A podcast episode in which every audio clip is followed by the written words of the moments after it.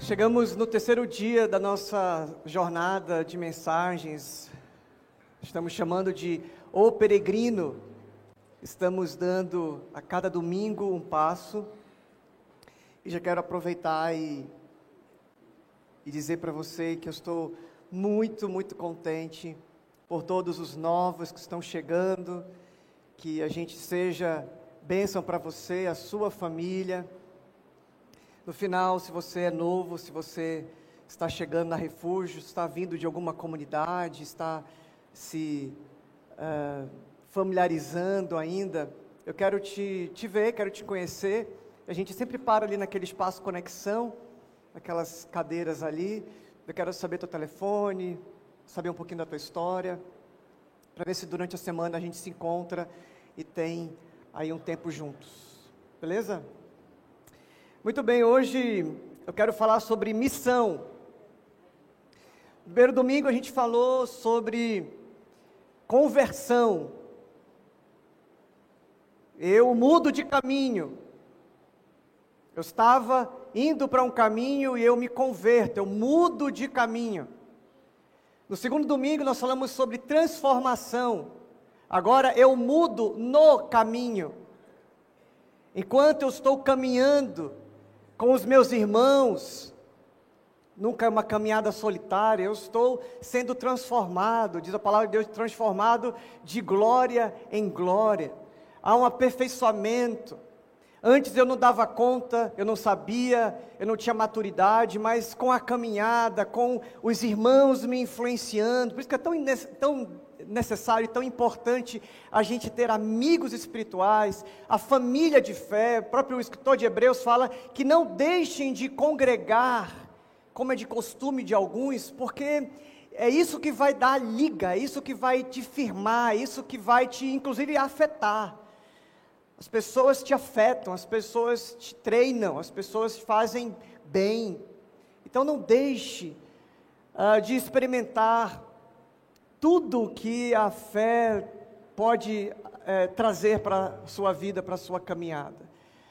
O pão nosso de cada dia, o Pai nosso, perdoa os nossos pecados, tudo é no plural.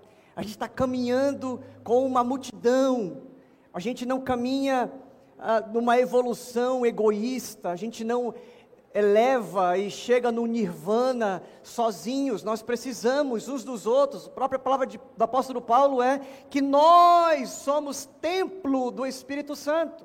Você não pode dizer eu sou o templo do Espírito Santo, porque a caminhada é sempre plural, é sempre comunitária, segurando, sempre é Senhor, eu estou aqui com os meus irmãos falando contigo.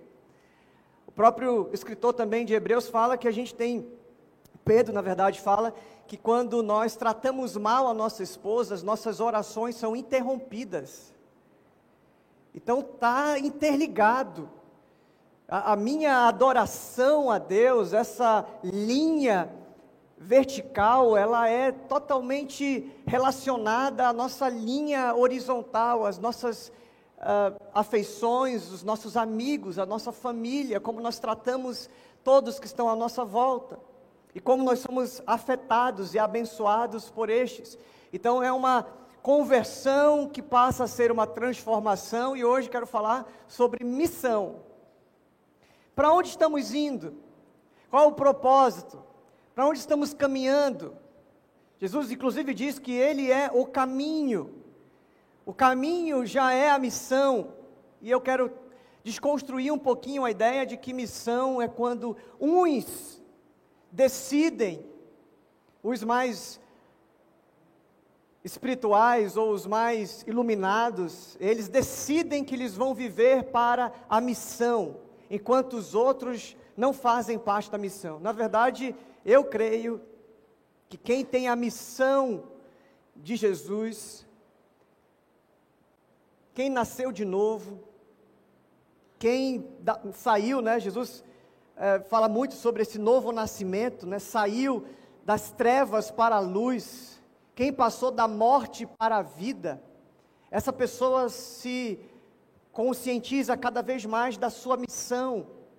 Para onde está indo? Enquanto vai, faz a missão.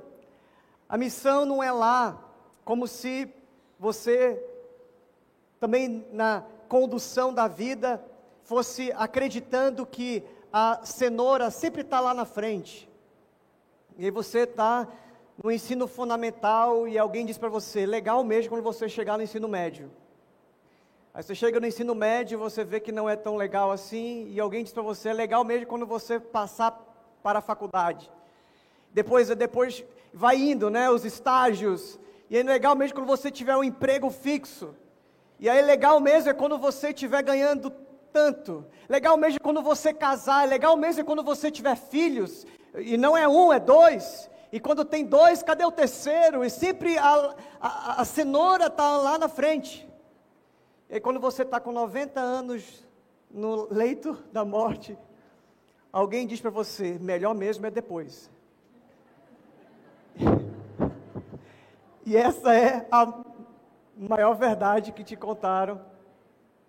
Mas o que eu penso é que quando sempre está para fora, para além do nosso alcance, a gente vai caminhando com uma angústia de que a gente nunca está completo, nunca basta, não estamos satisfeitos, que nós conquistamos outro, hoje não é, é, nada, a gente tem que sempre ter algo além, e aí vai criando na gente um sentimento é, contrário à gratidão. A gente nunca está satisfeitos, a gente nunca está satisfeito. Então a minha palavra hoje é para que você entenda qual é a sua missão.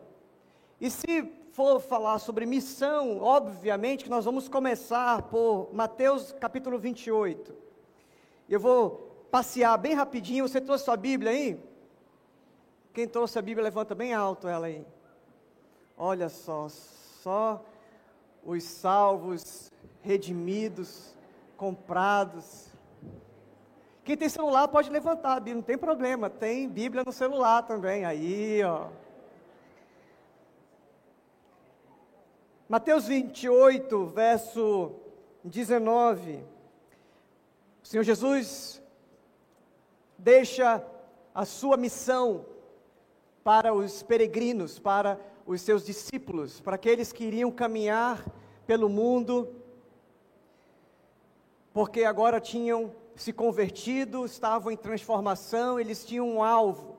E a palavra de Jesus é, verso 18: toda autoridade no céu e na terra me foi dada, portanto, vão e façam discípulos de todas as nações, batizando-os em nome do Pai, do Filho e do Espírito Santo. Ensinem esses novos discípulos a obedecerem a todas as ordens que eu lhes dei. E lembrem-se disso, estou sempre com vocês até o fim dos tempos. Isso é missão. A grande comissão que ainda hoje a gente, ou alguns, transformam na grande omissão. Jesus deu a missão, deu a ordem, vocês vão, a versão anterior dizia ide, e a gente entende que a melhor tradução é indo, caminhando, peregrinando, vão pelos montes, pelas cidades, não só numa viagem missionária pontual, mas na grande viagem da vida. Vão, influenciem. E se você quer uma outra referência, nós vamos para Marcos, só virar aí algumas páginas, capítulo 16. Marcos, capítulo 16, verso 15. O último capítulo de Marcos, quando Jesus fala para os seus discípulos, Vão ao mundo inteiro e anunciem as boas novas a todos. Quem crer e for batizado será salvo, mas quem se recusar a crer no amor, crer em Jesus, crer em Deus, já está se condenando. E ele continua sobre os sinais, sobre aquilo que vai acontecer na caminhada. E aí, se você for ver Lucas capítulo 4, quando Jesus está numa sinagoga, ele é convidado para ler a Torá, para ler as Escrituras, e ele abre no profeta Isaías, Lucas capítulo 4, verso 18.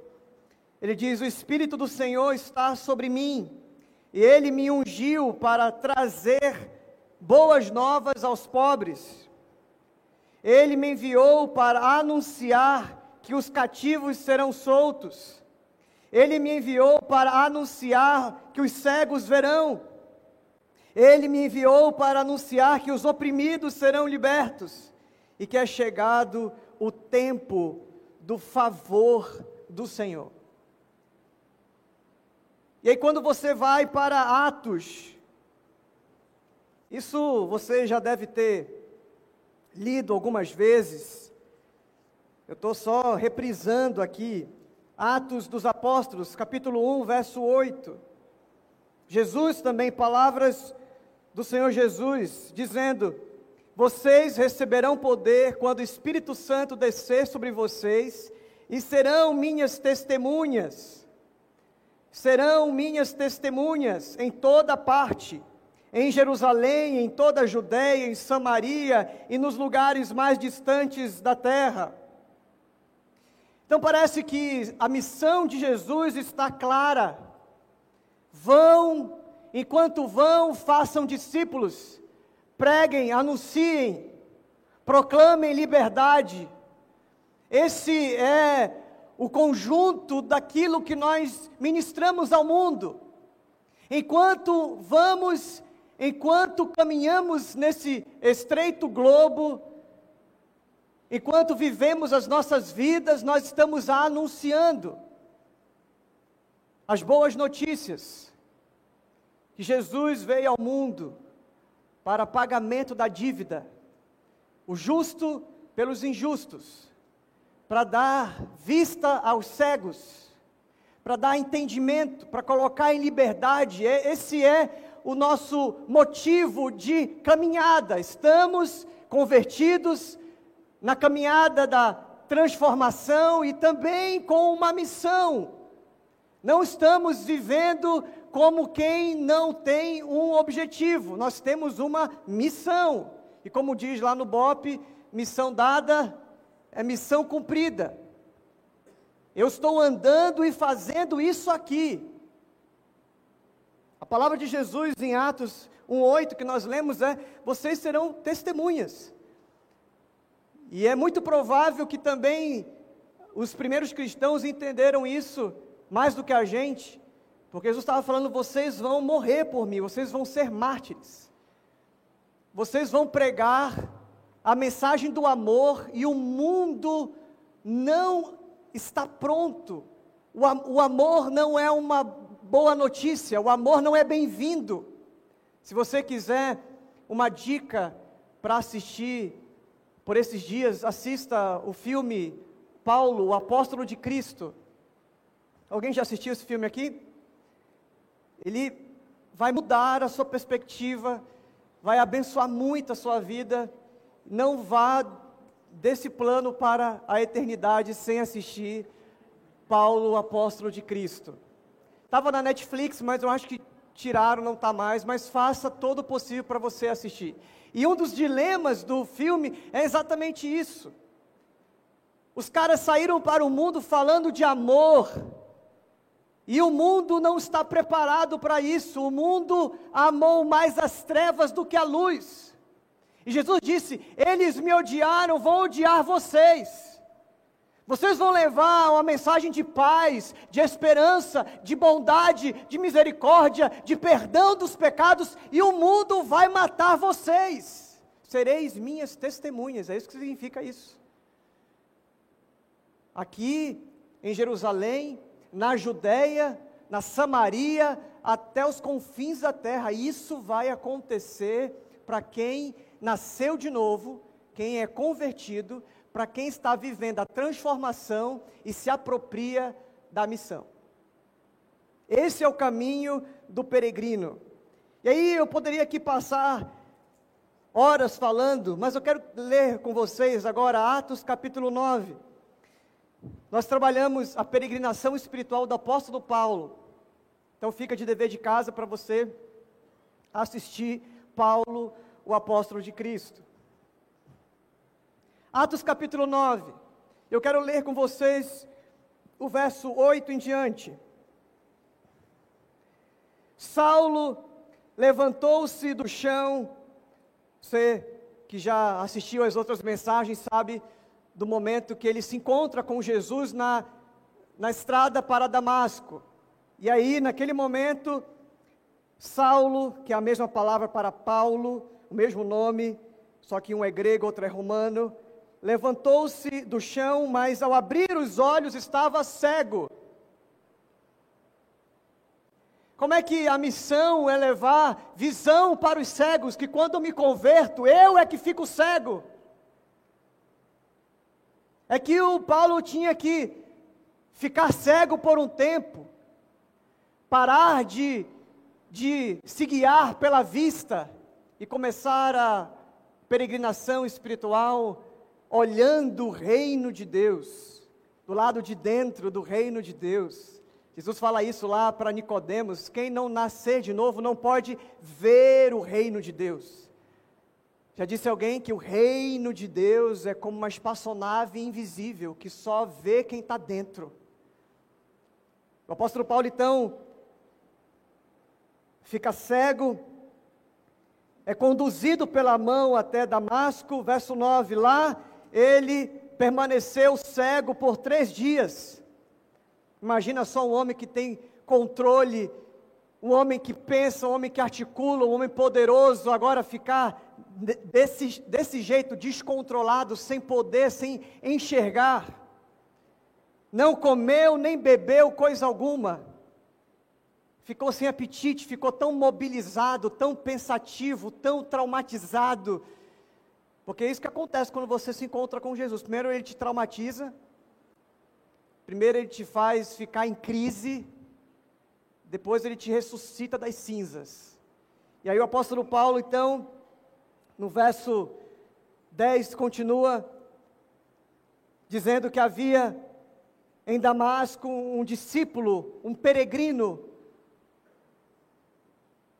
um filho amado de Deus, chamado Ananias. O Senhor o chamou numa visão. Ananias, sim, Senhor. Quem está é, no, no caminho de Jesus é sempre sim, Senhor. Jesus fala e você está no caminho, na peregrinação, você nasceu de novo, você está em transformação, você tem uma missão, e quando o Senhor da missão fala com você, você fala: Sim, Senhor. Como Samuel que dizia: Fala, Senhor, que o teu servo ouve. Quem está na peregrinação espiritual, no caminho de Jesus, é obediente. Ouve e diz: Sim, Senhor. Faz em mim o teu querer. Fala, Senhor, que o teu servo ouve. Estou disposto. Não estou com o coração duro, não estou distraído, eu estou no caminho, olhando para Cristo, olhando para a missão. O Senhor então disse, a história só continua porque ele disse: Sim, Senhor. Algumas coisas não acontecem na sua vida porque você diz não, Senhor. Que é a maior incoerência do mundo. Se eu chamo alguém de Senhor, ele mesmo, Jesus fala isso, né? Como é que vocês me chamam de Senhor se vocês não fazem o que eu digo? Maior incoerência que alguém pode dizer para Jesus, para Deus, é não, Senhor. Não, então essas duas palavras não podem existir na mesma frase. Não, Senhor, não existe. Isso aí, como é que é o nome disso no português? É uma contradição? Tem alguma os professores aí depois me, me falam, que tem curiosidade que me surge na hora da mensagem. E ele diz: Sim, Senhor. E ele, o Senhor fala: Vá à rua direita, à casa de Judas, todo o GPS aqui. Ao chegar, pergunte por um homem de Tarso chamado Saulo. Ele está orando neste momento. Mostrei-lhe numa visão um homem chamado Ananias, chegando e impondo as mãos sobre ele para que voltasse a enxergar. Ananias, porém, respondeu: Senhor, Ouvi muita gente falar das coisas horríveis que esse homem vem fazendo ao teu povo santo em Jerusalém. E que ele tem a autorização dos principais sacerdotes para prender todos os que invocam o teu nome. O Senhor, no entanto, disse: Vá, porque o caminho é esse, vá, indo, ide, pois Saulo é o instrumento que escolhi para levar minha mensagem aos gentios e aos reis, bem como ao povo de Israel. E eu mostrarei a ele com, quanto deve, deve sofrer, quanto ele vai sofrer por meu nome. Ananias foi e encontrou Saulo. Imagina essa cena. Ao impor as mãos sobre ele, disse: Irmão Saulo. Isso é o escândalo da graça. O perseguidor ali, cego na minha frente, o seu perseguidor ali, cego na sua frente, o que, que você faria? Mas Ananias disse: Sim, Senhor. Impõe as mãos e fala: Irmão Saulo. A gente não chama mais as pessoas de o outro. A gente não olha para o pecado, não olha mais para o passado, a gente chama o outro de irmão. Tempos mais tarde, o apóstolo Paulo, já agora cheio do Espírito Santo, escreve para Filemon. Filemon era um senhor de escravos. E o seu servo, o seu escravo Onésimo, estava na prisão com o apóstolo Paulo. E o apóstolo Paulo diz: Olha, eu estou mandando, escrevendo numa carta, estou mandando Onésimo, o escravo, fujão, o escravo que te deve, de volta. Ele se converteu na prisão. Ele disse sim para a mensagem de Jesus. Ele recebeu o sacrifício de Jesus. Ele creu em Jesus. E agora eu estou mandando ele de volta para você. Chame ele de irmão. Parece que o apóstolo Paulo sabia o impacto que é passar de inimigo para amigo, de perseguidor para agora irmão. É muito poderoso porque ele impõe as mãos, fala: O Senhor Jesus me apareceu no caminho para cá, me enviou, olha só, me enviou me chamou, me colocou numa missão para que você volte a enxergar. Lembra lá de Lucas 4? Trazer vista aos cegos. Me enviou para que você volte a enxergar e fique cheio do Espírito Santo. No mesmo instante, algo semelhante a escamas caiu dos olhos de Saulo e a sua visão foi restaurada então ele se levantou, foi batizado, depois de comer, recuperou as forças.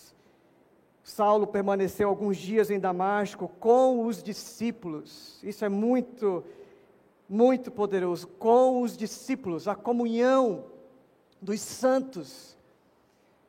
Imagina só quanta coisa ele teria que entender.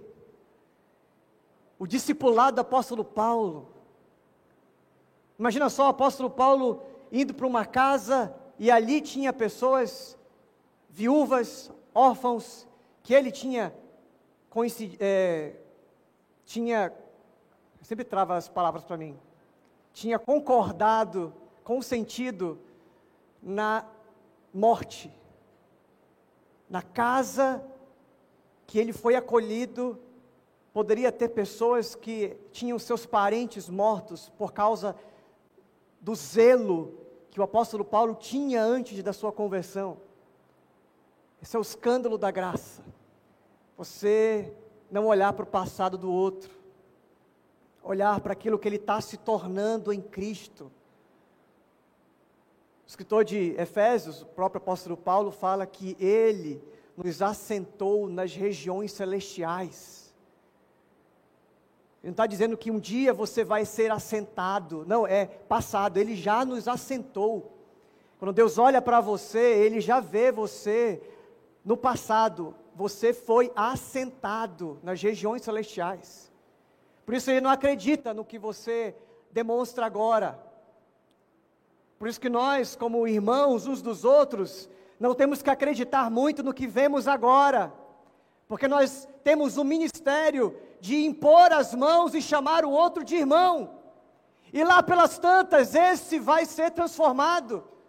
Lá pelas tantas, o amor constrangedor, o amor que acolhe, o amor que aceita. É claro que existem coisas que nós não podemos negociar. Temos que chamar o mal de mal e exortar também. E de vez em quando precisa, para ajustes numa comunidade como essa, ter exortação em amor. Chamar para perto e dizer: Olha, meu irmão, você acha que. O pessoal diz: Olha, Paulo, eu sei que você agora é de Jesus, você é um instrumento dele, não tem problema se você continuar com esse ódio no teu coração, não. Ele foi exortado. Olha, Paulo, para, para. A fala de Jesus, né, para o apóstolo Paulo, dura coisa é recalcitrar contra os meus aguilhões. Eu te prendi, eu te algemei, e você quer sair, você quer viver outra coisa, dura, você vai sair todo machucado. Para de resistir. Se rende. E tem gente que passa a vida toda recalcitrando contra os aguilhões, os aguilhões. A vida toda resistindo à voz do Espírito. A palavra de Deus diz que quando você ouvir a sua voz, não endureça o seu coração. Mas continua endurecido, com a mente cauterizada, continua decidindo fazer aquilo que o seu coração manda. Cuidado, o seu coração é enganoso, mais doente do que uma doença incurável. Desconfie de você sempre. Ouça a voz do Espírito, obedeça a voz do bom pastor. Eu acho muito poderoso porque todos os textos que nós lemos têm essa, essa ordem, vai, leva, leva alguma coisa na tua bagagem como peregrino. Enquanto você caminha, leva a mensagem da reconciliação. Enquanto você caminha, fala da esperança, leva para aquele outro que está sofrendo o alívio. É isso que vocês vão fazer no mundo. Vocês são o sal do mundo. Vocês vão dar o gosto de Deus para o mundo. Vocês são a luz do mundo. Vocês vão trazer entendimento. Vocês vão trazer harmonia. O, o Eugene Peterson na Bíblia, a mensagem fala que vocês vão trazer as cores de Deus para o mundo. E é isso que os peregrinos, isso que os discípulos de Jesus, as discípulas de Jesus fazem enquanto caminham, carregando uma mensagem, carregando a palavra de Jesus. Eu carrego o Espírito de Jesus, carrego a palavra de Jesus, carrego o Espírito que vai me dizendo as formas que eu me relaciono, como eu perdoo, a palavra de Jesus dentro do meu coração dizendo assim como vocês querem ser tratados, tratem. Andem a segunda milha. Perdoem 70 vezes 7. Se alguém te obrigar a tirar a, a sua capa, dá também a sua túnica. Se alguém te der um tapa, fica ali e tenta uma reconciliação. E se acostume com os tapas, porque enquanto você estiver se relacionando, você vai ser traído, você vai ser mal interpretado, você vai ser alvo de ódio, de perseguição. Vocês estão carregando no mundo uma mensagem, vocês não se representam, vocês não levam a sua mensagem, não é uma mensagem de motivação, uma mensagem de vida de qualidade, vocês levam a mensagem de Jesus, a mensagem de Deus. E o apóstolo Paulo, se você continuar aí pela sua Bíblia, no capítulo 20, Eu quero que você abra comigo, por favor, Atos, capítulo 20, não fecha a sua Bíblia. Eu tenho ainda mais dois versos para a gente ler, mais dois textos para a gente ler. Atos 20, 24. O apóstolo Paulo, lá pelas tantas, agora convertido, agora transformado em, em transformação, agora com a missão clara, objetiva, de enquanto indo, enquanto caminhando, enquanto se relacionando, ele era o homem que levava a mensagem de Cristo. Olha só, 20 e 24, texto também bastante conhecido. Mas minha vida não vale coisa alguma para mim, a menos que eu a use para completar minha carreira e a missão que me foi confiada pelo Senhor Jesus. E olha só qual é a missão que eu e você e o apóstolo Paulo temos que entender: dar testemunho das boas notícias, da mensagem da graça de Deus. Ele sintetizou aquilo que Jesus tinha dito em Lucas capítulo 4: O Espírito do Senhor está sobre mim e me ungiu para levar as boas novas. E no finalzinho, depois de falar liberdade aos oprimidos, vista aos cegos, no finalzinho fala e falar sobre a graça, o favor de Deus. Essa é a nossa mensagem. O apóstolo Paulo então disse: Eu sei que nenhum de vocês, desculpa, verso 24.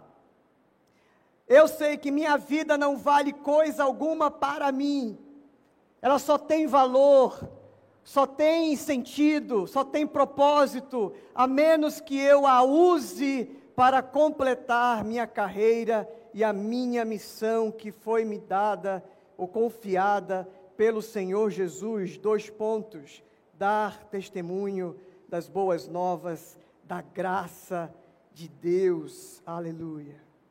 Grifa esse texto na sua Bíblia aí. Meu irmão, minha irmã, a missão de Jesus para a sua vida é a vida. Você ouviu o que eu falei? A missão de Jesus para a sua vida é a vida. Enquanto você vai, enquanto você se relaciona, enquanto você vive. Em toda a palavra de Deus, a gente vê esses indícios de quem entendeu a missão.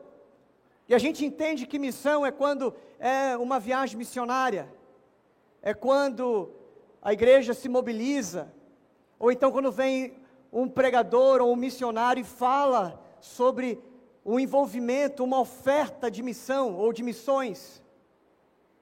E é necessário que isso aconteça. Existem missões pontuais e missões urgentes como nós temos vivido nesses tempos. Mas a missão é a vida. Quanto tempo foi o ministério, a missão de Jesus? Quanto tempo, me diz? Quanto? Não ouvi ainda. Três anos. Quanto? 33. Olha, tem gente que está ligado aí, hein? A missão de Jesus é desde o seu nascimento, porque a missão é a vida.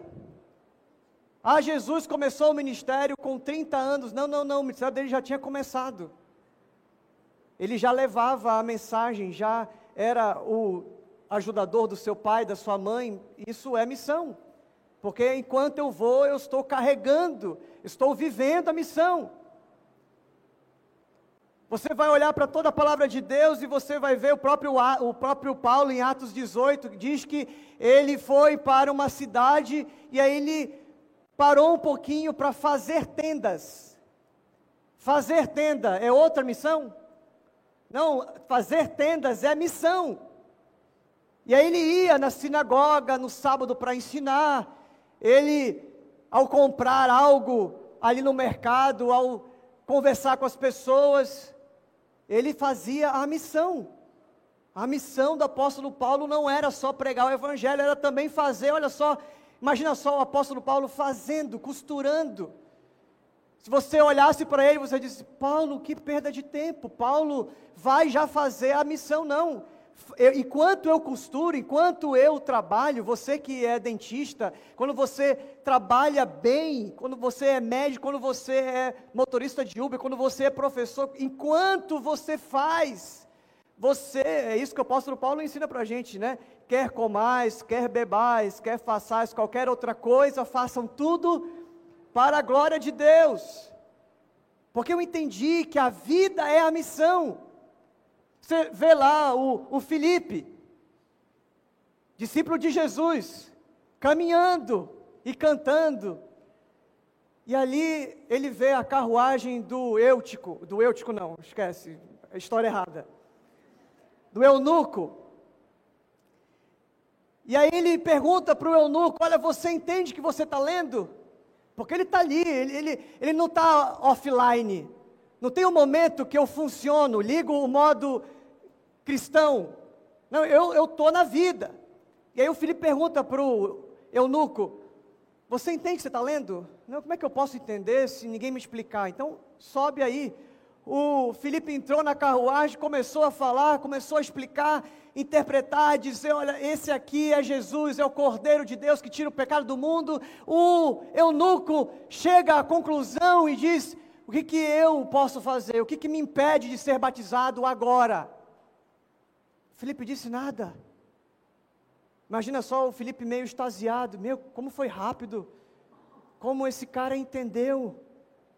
E aí sai da carruagem, tem ali um pouco de água, eles vivem aquela experiência e o Felipe é teletransportado para outro lugar, uma das coisas mais incríveis do relato bíblico, porque ele está vivendo na dependência.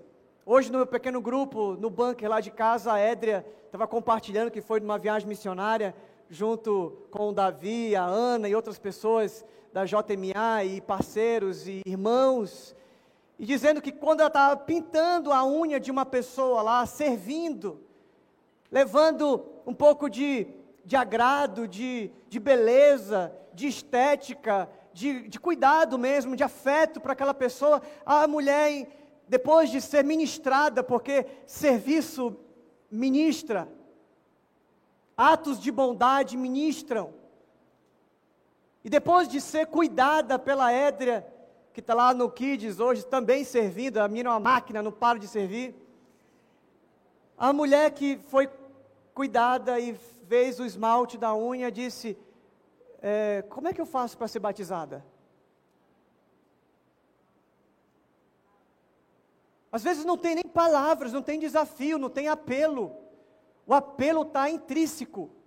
Meu irmão, é só viver do jeito de Jesus no mundo que você vai se transformar num apelo ambulante como se Deus, por teu intermédio, fizesse um apelo.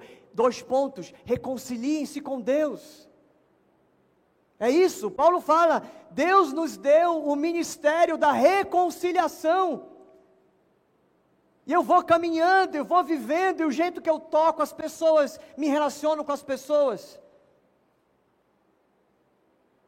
Eu estou na missão, eu estou vivendo todos os dias da minha vida a missão. Não dá para ter a missão de Jesus. Escute o que eu vou dizer. Não dá para ter a missão de Jesus e ter paralelo a ela a sua missão. Escute o que eu vou dizer, eu só vou dizer uma vez. Não dá para viver o melhor dos dois mundos.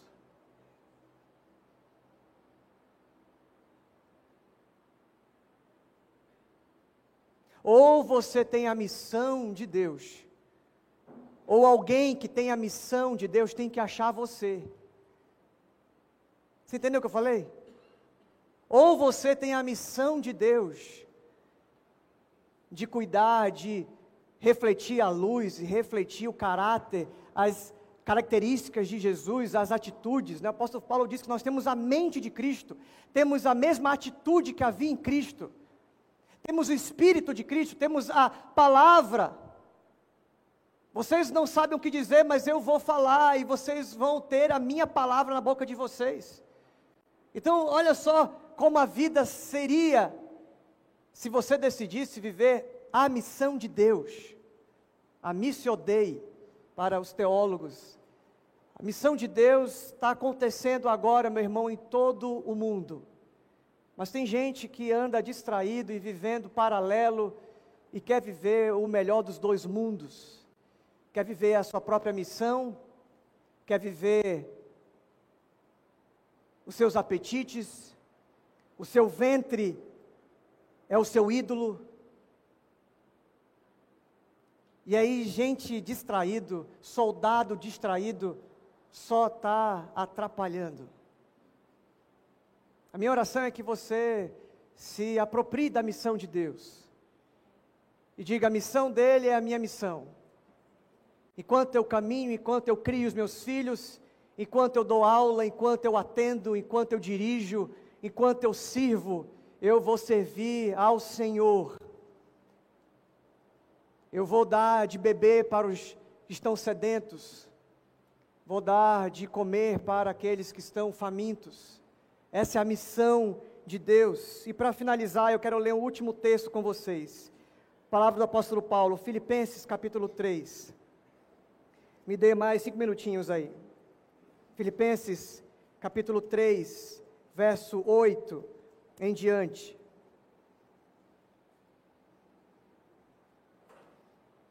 Chesterton, um autor que eu gosto muito, fala que nada mais extraordinário nesse mundo do que um homem comum, uma mulher comum, vivendo uma vida comum. Ele não está dizendo sobre a mediocridade, ele está falando sobre você viver a vida de Deus. Você ser usado como instrumento. O apóstolo Paulo, foi isso que Ananias recebeu. Você vai lá porque ele é o meu instrumento. Meu irmão, você tem que decidir se você é instrumento de Deus. Você tem que decidir, eu sou instrumento de quem? Seja instrumento de Deus, seja a boca de Deus, seja a mão de Deus, seja os pés de Deus. O apóstolo Paulo, então, em Filipenses capítulo 3, verso 8, diz: Sim, todas essas coisas que eu vivi no meu passado, as minhas inteligências, a minha formação, qualquer outra coisa que pudesse subir à cabeça, são insignificantes comparadas ao ganho inestimável de conhecer a Cristo, meu Senhor. Por causa dele, deixei de lado todas as coisas e as considero menos que lixo a fim de poder ganhar a Cristo e nele ser encontrado. Não conto mais com a minha própria justiça, que vem da obediência à lei, mas sim com a justiça que vem pela fé em Cristo, pois é com base na fé que Deus nos declara justos. E o texto continua: Quero conhecer a Cristo e experimentar o grande poder que o ressuscitou. Quero sofrer com Ele. E aqui uma nota nós somos uma geração e nós estamos vivendo num tempo que nós não queremos sofrer. Bateu a vontade, a gente quer logo fazer. Não quer negar. Quando Jesus disse: Se você quer ser meu discípulo, negue-se a si mesmo. Tome a sua cruz e me siga. Sofra. O escritor de Hebreus diz que vocês não sofreram ao ponto de derramar sangue ainda. Então seja resistente a tentação vem, a proposta vem, e você diz: Eu não vou negociar com a missão, não vou negociar de ser instrumento para o bem. Eu não quero ser instrumento do mal, não quero causar, não quero prejudicar, não quero também me perder no caminho. Quero sofrer com Ele, participar de Sua morte, para que de alguma maneira, de alguma forma, alcance a ressurreição dos mortos. Só ressuscita quem morre. Entenda isso, meu irmão, minha irmã. Só ressuscita quem morre. Você está entendendo o que estou dizendo? Se não ser aquele que nega a si mesmo, que toma, toma a cruz para quê? A, a cruz é, é, um, é um pingente, a cruz é, é um amuleto, a cruz é para espantar vampiro, a cruz é para espantar mal-olhado. Não, é cruz para você morrer. Cruz é para você morrer. Quem quer ser meu discípulo, negue-se, tome a cruz e vá morrer.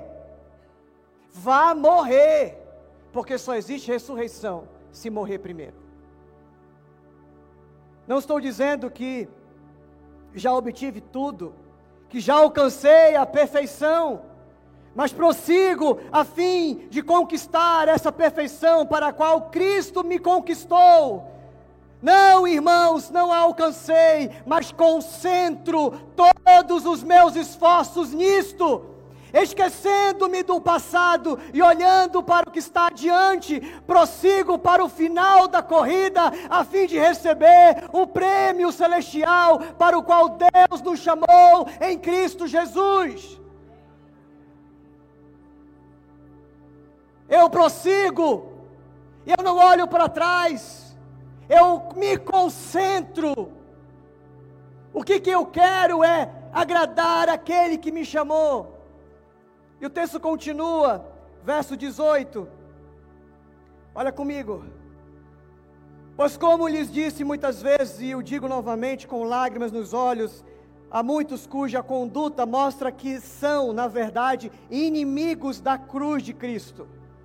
Inimigos da cruz de Cristo é quem não se nega, quem não toma a sua cruz.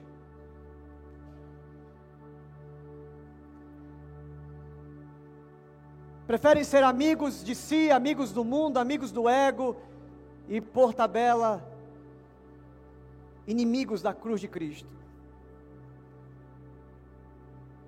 Verso 19: Estão esses inimigos, estão rumando para a destruição.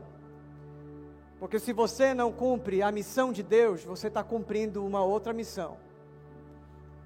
E é o que ele está dizendo aqui: estão rumando para a destruição. O Deus deles é o próprio apetite. Vangloriam-se de coisas vergonhosas e pensam apenas na vida terrena.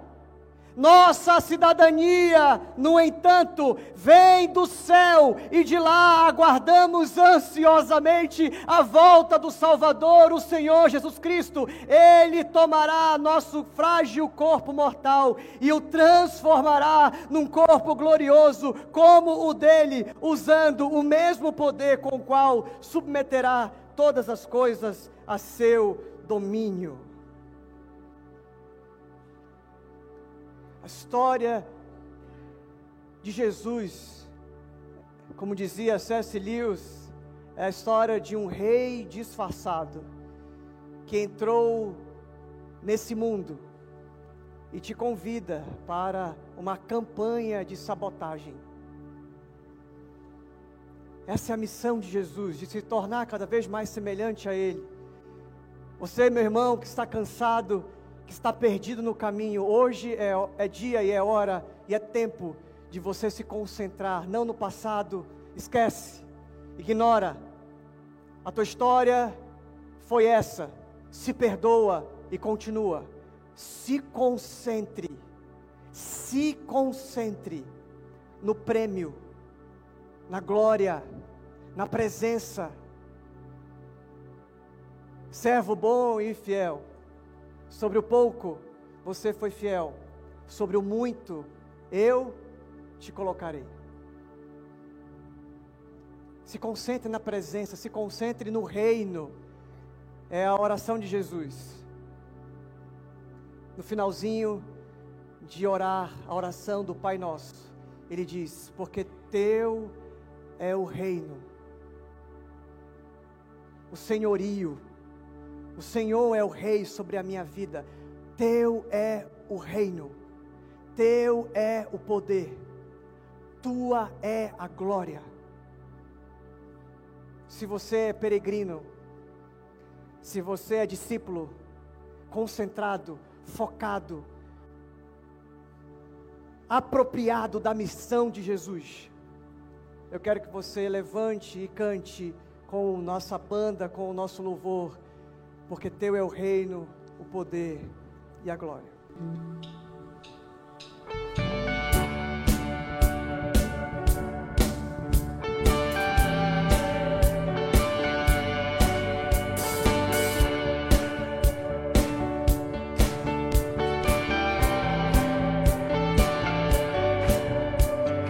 Louvor e honra, poder e glória pertencem ao nosso Deus. Todos os povos, tudo que existe, louvem ao eterno Deus. Toda língua confessará a grande glória, todo joelho se dobrará. Em louvor, exaltado sempre serás e o teu reino jamais passará, ó eterno Deus.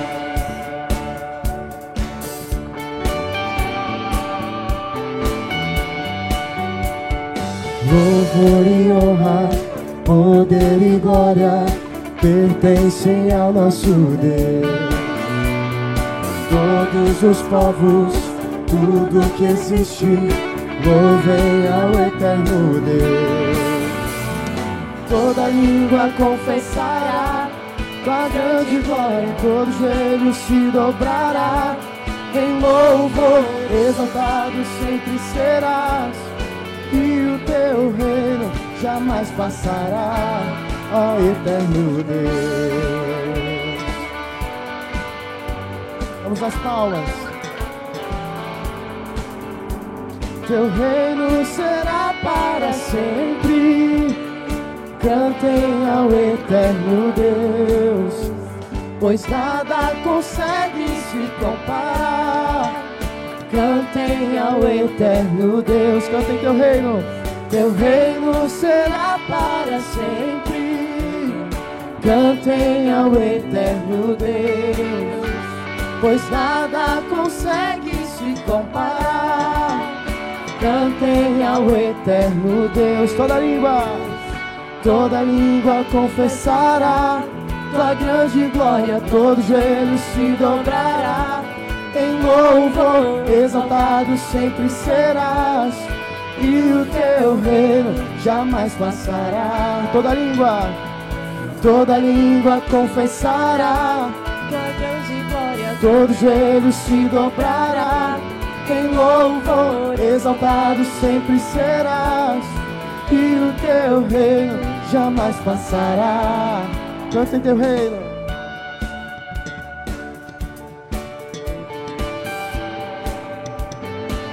Teu reino, teu reino será para sempre. Cantem ao eterno Deus, cante isso, pois nada Cantem ao eterno Deus, teu reino, teu reino cantem ao eterno Deus, pois nada consegue se comparar. Cantem ao eterno Deus, mais uma vez teu reino, teu reino. Cantem ao eterno Deus, pois nada consegue se comparar. Eterno, toda língua Toda língua confessará Sua grande glória, todo joelho se dobrará. Em louvor exaltado sempre serás, e o teu reino jamais passará, ó eterno Deus.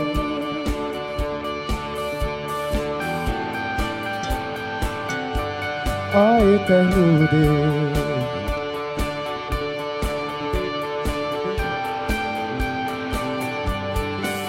eterno Deus.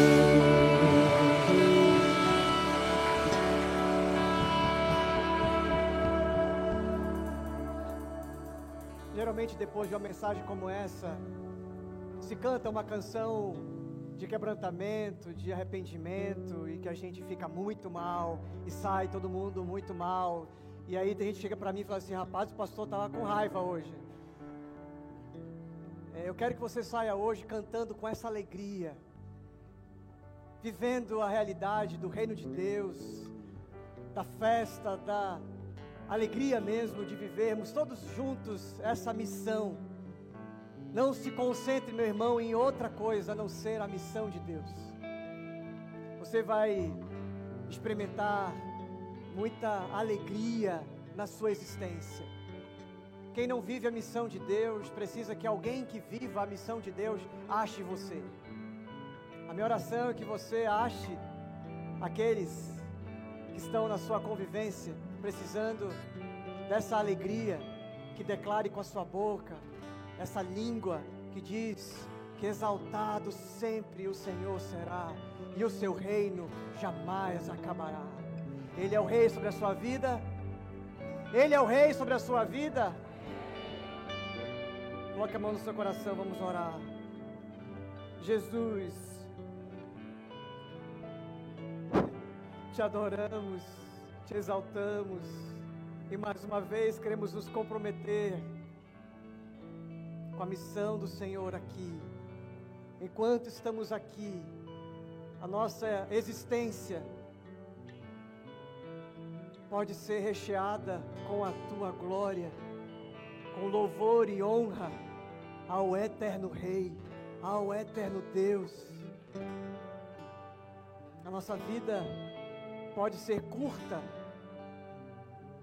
mas ela não precisa ser pequena. A nossa vida pode ter aflições, pode ter dificuldades, mas que nós experimentemos, experimentemos todos os dias a abundância da vida que há em Jesus. O Senhor disse para nós que viria para dar vida e vida em abundância, e nós nos apropriamos dessa vida. Qualquer um aqui, Senhor, alcance da minha voz, que esteja aqui ou além, que esteja na sua casa ou assistindo pela internet em outro dia, possa ser convencido pelo teu Espírito a viver uma vida com sentido, uma vida com propósito. E tudo que façamos, quer comendo, quer bebendo, qualquer que seja a nossa função no mundo, o nosso papel, a nossa profissão, seja para a glória do Senhor. Batiza os teus filhos, as tuas filhas com essa consciência. Que haja muita alegria e muitos relatos, muitos testemunhos de viver a vida de Deus aqui na terra, de viver sendo conduzido pelo Espírito Santo para levar liberdade aos cativos, vista aos cegos e a pregar o ano da graça do nosso Deus. Que o Senhor Jesus, com a sua graça, com a sua misericórdia, que o Pai, nosso Pai de amor, com a Sua presença, com o seu cuidado, com a Sua provisão, e o Espírito Santo de Deus, com o seu consolo, com o seu conforto, esteja sobre o teu povo, e todo joelho dobrado hoje na face da terra. Essa é a nossa oração, no nome de Jesus. Amém. Amém. Deus abençoe sua semana, meu irmão.